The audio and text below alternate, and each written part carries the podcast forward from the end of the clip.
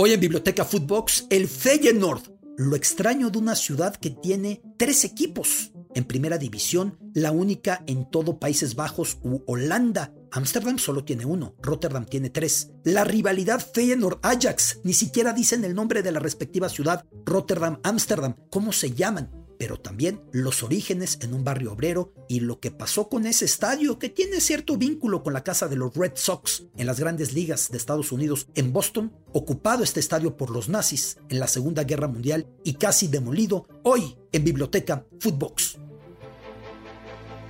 Biblioteca Footbox con Alberto Lati, un podcast de Footbox. Biblioteca Footbox, bienvenidos a esta biblioteca, a este podcast, el Feyenoord de Rotterdam, cerca de volverse a coronar en el fútbol neerlandés. Qué trabajo ha costado al Feyenoord recuperar su vieja grandeza, pero no solamente eso, el Feyenoord que también se encuentra en la Europa League con un Santi Jiménez que está haciendo una temporada histórica en su debut en el fútbol europeo y un Feyenoord que busca levantar un torneo de liga que no consigue desde 2017, para ser precisos. Única coronación la de 2017 en lo que va de este siglo, en lo que va de este milenio, porque para ir al anterior hay que viajar hasta 1999. Un Feyenoord que sin embargo no podemos olvidar fue el primer campeón de Países Bajos, el primer campeón de lo que solíamos llamar Holanda de la Champions League, por entonces conocida como Copa de Clubes Campeones de Europa, porque antes de la catarata de títulos del Ajax, tres en total, con Johan Cruyff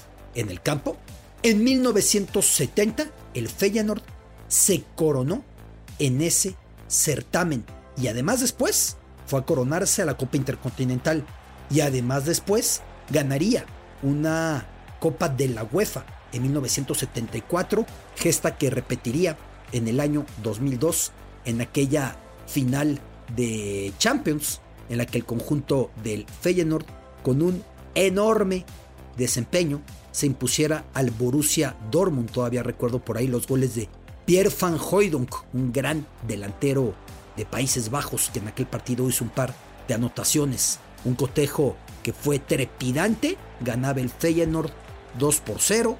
De repente vio venir de atrás al Dortmund y terminó por imponerse 3 por 2. Ese es el Feyenoord de Rotterdam. Un Feyenoord del que hay muchos puntos muy curiosos que comentar.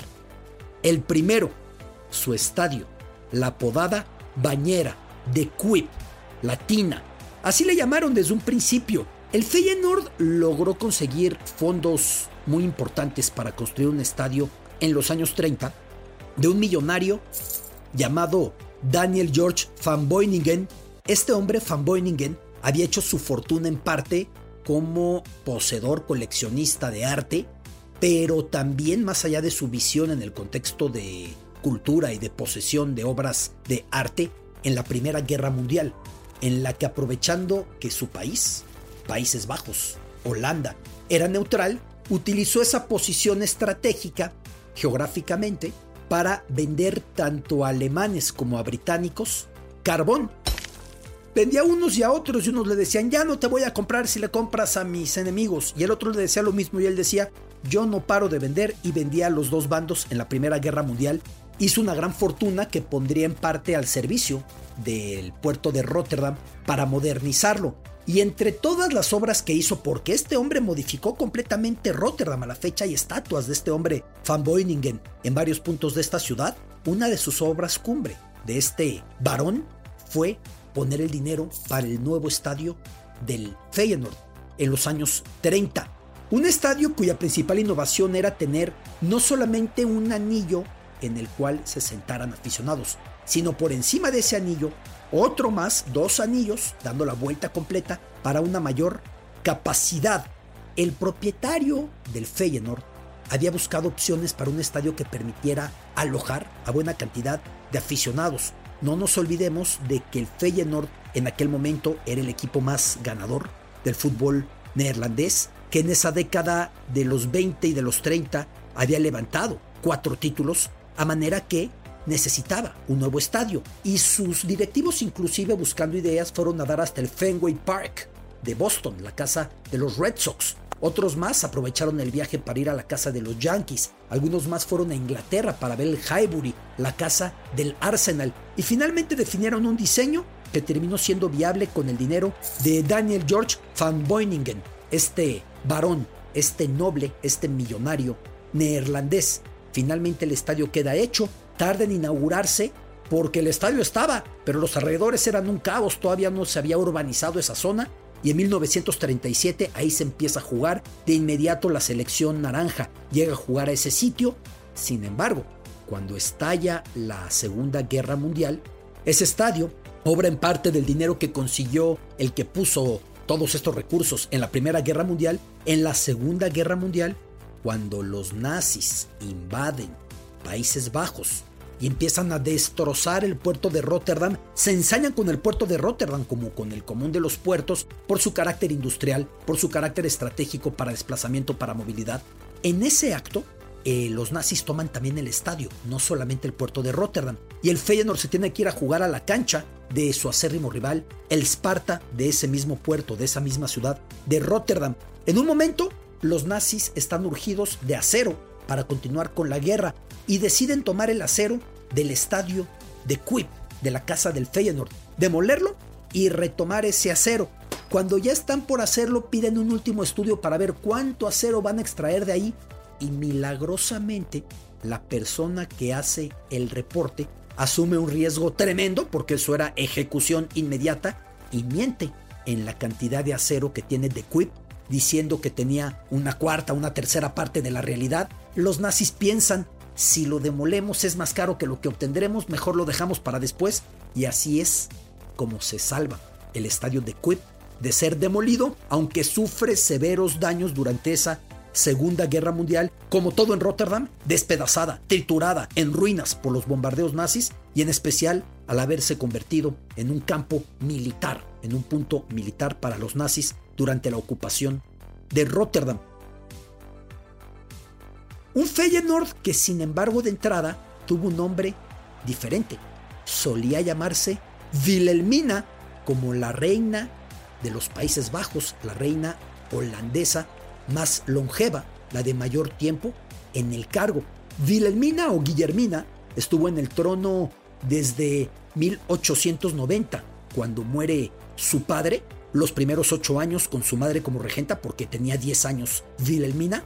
Finalmente toma el trono formalmente cuando tiene 18 años y se mantiene ahí de una manera muy longeva hasta los años 50 del siglo XX. Durante más de 50 años reinaría Wilhelmina, es el reinado más longevo, el más dilatado de un eh, soberano, de un monarca en este país. Así que nace el Feyenoord con el nombre de Wilhelmina. Sin embargo, pronto cambia al nombre Gilles Lucy. ¿Qué es Gilles Lucy? El barrio vecino a Feyenoord, porque Feyenoord es el nombre de un barrio. Comparten estos dos barrios condiciones muy marginales de desarrollo, altos índices de desempleo, algunos niveles de violencia. Y en ese sitio, en Giles Lucy, es donde llegó a jugar el equipo. Por eso toma ese nombre. No le dura demasiado. Lo cambia una vez más inspirado porque ya existía el club Vitesse de Arnhem, a unos 100 kilómetros de Rotterdam. Se mantiene el club, de hecho por ahí jugó el gran Joaquín del Olmo, mexicano. Vitesse puede traducirse el francés como velocidad. Así que piensan un nombre parecido y le ponen celeritas, velocidad, pero en latín tampoco dura el nombre hasta que finalmente se quedan con el nombre del barrio de Feyenoord. Es curioso una cosa, que se llamaron Giles Lucy y se llaman Feyenoord, pero el estadio no está ni en un barrio ni en el otro, sino en el vecino barrio de Ixelmonde.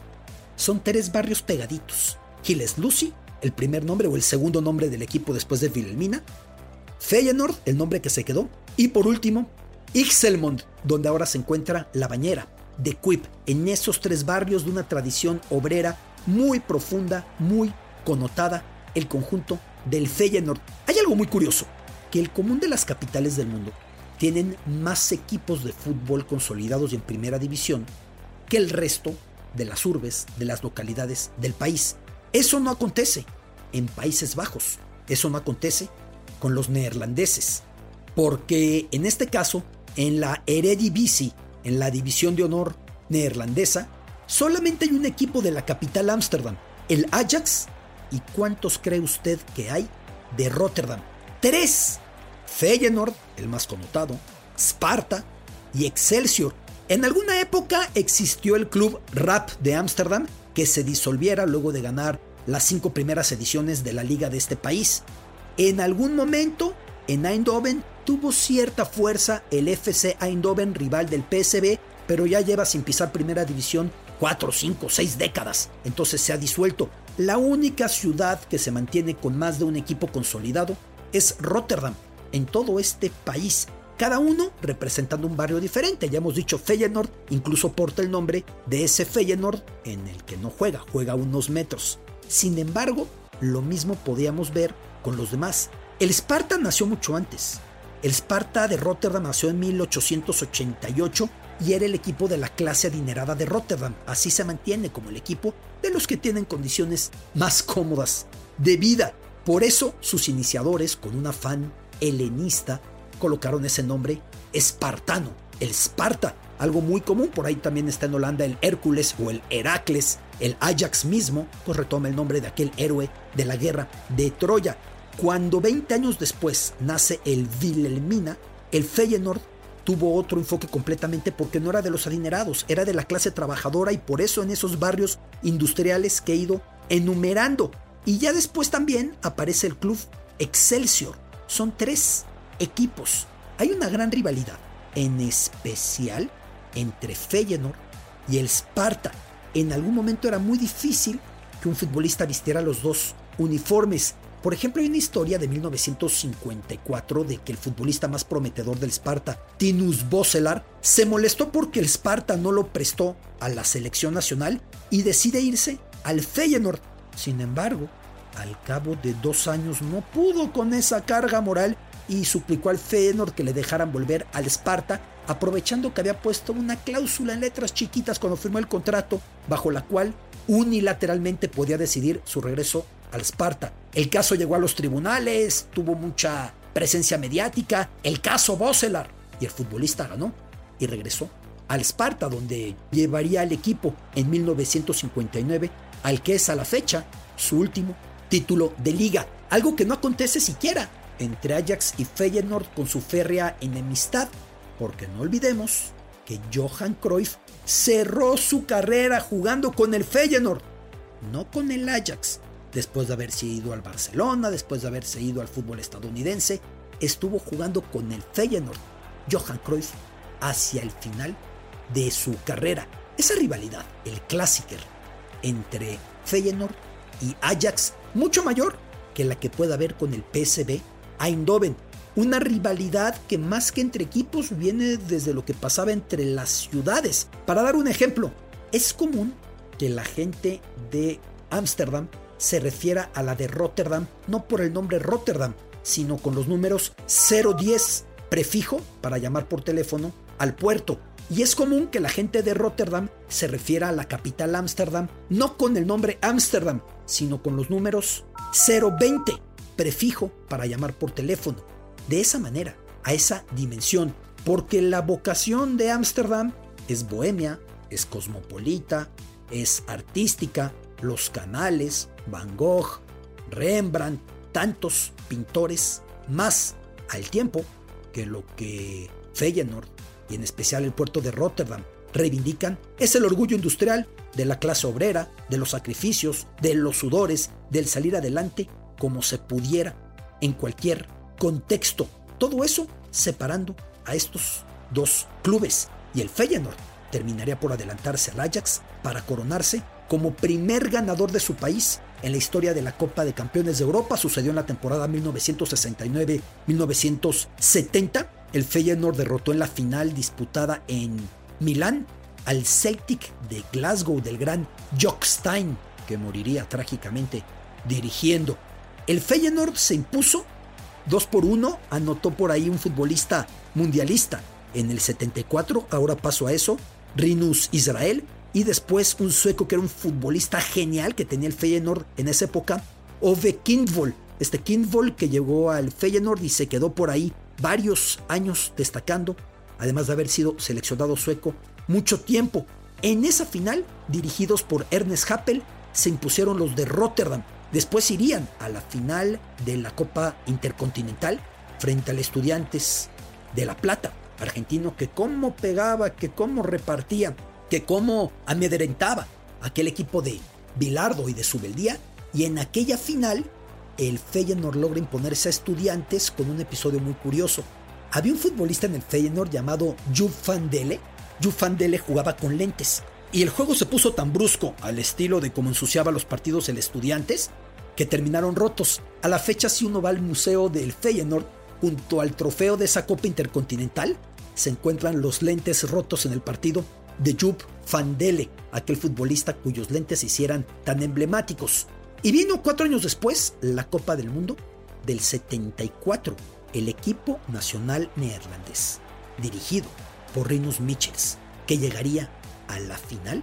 Tuvo siete convocados del Feyenoord, seis del Ajax, solo por completar, tres del PSV, dos de ellos eran los mellizos René y Willy van der Herkhoff, siete del Feyenoord y seis del conjunto del Ajax, o 6 y 6 si ya tomamos en cuenta que para ese momento Johan Cruyff ya estaba integrado al Fútbol Club Barcelona desde 1973, pero lo cuento como 7 porque pues él venía del Ajax y él era la esencia del Ajax, como sea. Sin embargo, en la cancha eran más titulares del conjunto del Ajax. De los del Feyenoord que aparecieron en aquella Copa del Mundo y sobre todo en la final, estaba Willem van Hanegem, aquel futbolista de historia muy trágica en la Segunda Guerra Mundial en esa misma ciudad de Rotterdam.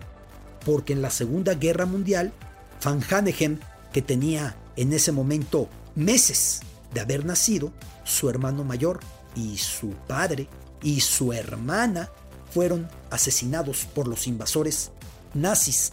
Por eso, cuando venía la final del 74 y preguntaban a Van Hanegem cómo quería que quedara el partido, que esperaba el partido, decía, no me interesa el resultado, solo me interesa humillarlos. Asesinaron a mi padre, a mi hermana, a dos hermanos. Estoy lleno de rabia, los odio. Cuando Alemania Federal voltea el partido y derrota a la Naranja Mecánica 2 por 1, salió desconsolado Van Hanegen de ese juego que veía en esa cancha que los jugadores alemanes, ¿qué culpa podían tener? Los Beckenbauer y los Breiner y los Müller y los Mayer todos estaban ahí, los Junes. Sin embargo, cuando se da esa situación, él sale desconsolado porque para él ese partido representaba mucho más. En ese equipo neerlandés había alguno más muy destacado del Feyenoord como Wim Jansen, que luego hizo una carrera muy importante como entrenador. De hecho, el propio Feyenoord lo terminó dirigiendo. Wim Jansen, que oh sorpresa, después de destacar mucho tiempo con el Feyenoord, cerró su carrera, caso inverso al de Johan Cruyff, con el Ajax. En medio también estuvo militar en el fútbol estadounidense, en la NASL, la North American Soccer League, como Cruyff, como Pelé, como Beckenbauer. Lo mismo hizo Wim Jansen. Ese Feyenoord tenía todo eso. El Feyenoord que ahora busca meterse a semifinales de Europa League, que ahora busca volverse a coronar en el fútbol neerlandés. Ese Feyenoord que no podemos olvidar la enorme deuda que se tiene con él y con su estadio, La Bañera, Latina, de Quip, ese estadio que por cierto en la Eurocopa 2000, disputada conjuntamente, primer gran evento que compartieron dos países, luego se hizo común con Corea y Japón, con la Eurocopa de Polonia y Ucrania, la de Suiza y Austria, ahora lo que viene para 2026. Esa Eurocopa fue la primera compartida por dos países, Bélgica y Países Bajos. La final fue en Rotterdam, en The Quip. Tuve el privilegio de estar en ese partido, dándole cobertura Recuerdo perfecto cómo Italia ganaba con el gol de Marco del Vecchio al inicio de la segunda mitad. El equipo francés venía de ser campeón del mundo en el 98, en el que por cierto había eliminado a Italia. Y esa Italia traía en la defensa un trabuco. Con los nombres que yo le digo basta para impresionarse. Canavaro, Nesta, Maldini, con esos tres. Basta para impresionarse. Tres de los mejores defensas de la historia juntos en ese equipo italiano. Pero además Francesco Totti y Alessandro Del Piero, quien empezaba en la banca.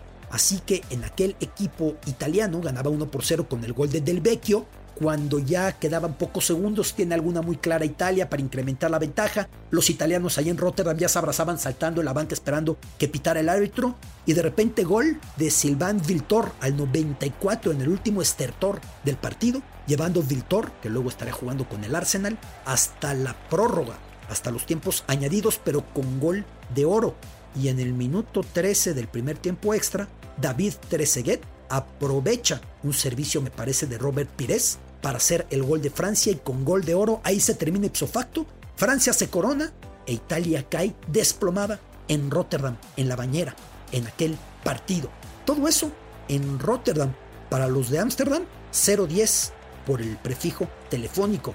Lo que nadie puede negar es que es atípico que no sea la capital la que tenga en este país tan futbolero más equipos en lo máximo del fútbol, sino este puerto con desempleo, este puerto con sacrificios, este puerto con pesares, este puerto que tan mal a pasar en la Segunda Guerra Mundial y como ejemplo, Van Hanegem, que era un bebé. Por entonces, el Feyenoord, alguna vez llamado como la reina Wilhelmina, que busca ser rey y está cerca de ser rey otra vez de la Eredivisie con Santi Jiménez en su delantera. Biblioteca Footbox. Esto fue Biblioteca Footbox, un podcast con Alberto Lati, exclusivo de Footbox.